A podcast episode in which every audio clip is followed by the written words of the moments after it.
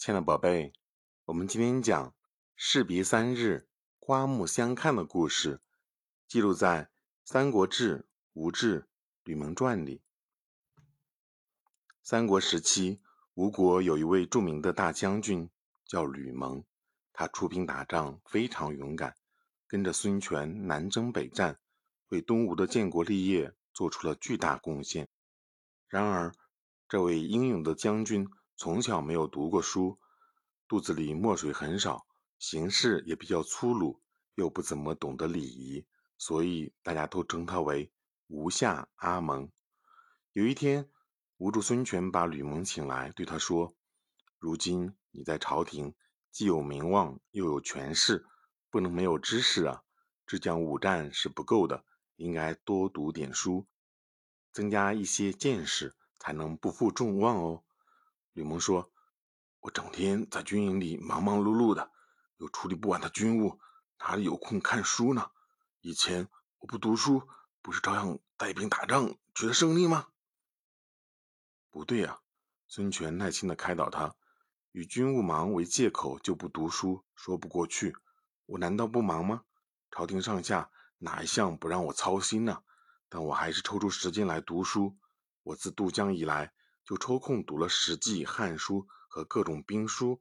当然，我也不是叫你整天看书不务军务，只是想让你看看前人留下的经验，扩大些眼界，充实一下自己，这样对你日后领导军队是非常有帮助的。你说的对，我突然想起光武帝也是一位勤奋好学的人，他在兵荒马乱的军旅生活中，手一直没有离开过书。我要以他为榜样。下苦功夫读书，于是孙权就给他拉了一串书名，让他有系统的读。吕蒙是一个说到做到的将军，从那以后坚持天天读书，有时甚至读到深夜，还会利用战争停歇的阶段认真读书学习。书读得多了，见识也提高了许多。后来，都督周瑜去世了。孙权任命鲁肃为大都督。有天，鲁肃来看望吕蒙，跟他讨论起军事来。吕蒙问鲁肃：“你受朝廷重任，驻防鲁口，跟关羽、魏林有什么策略以防不测呢？”鲁肃随便答道：“哦，到时候再说吧。”吕蒙站起身，一本正经说：“关羽如同熊虎，厉害的很，不能不防啊！我这里有五条妙计。”愿意奉献给你。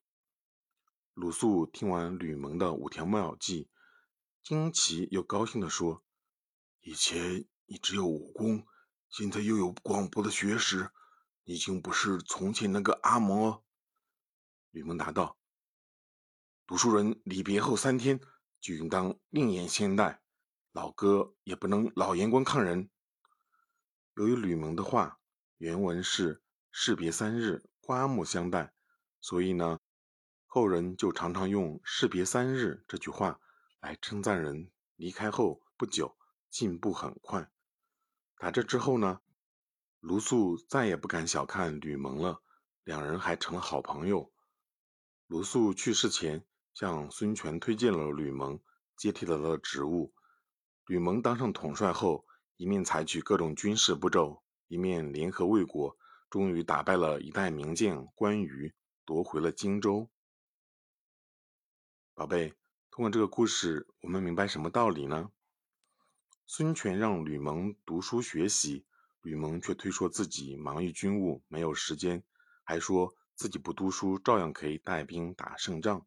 但是呢，在孙权的劝说下，吕蒙开始抽时间认真读书，不仅增长了见识，还想出了针对一代名将关羽的妙计，终于呢。最终打败了关羽。由此可见呢，坚持读书非常有益，不能因为事情繁忙就给自己找借口而放弃学习。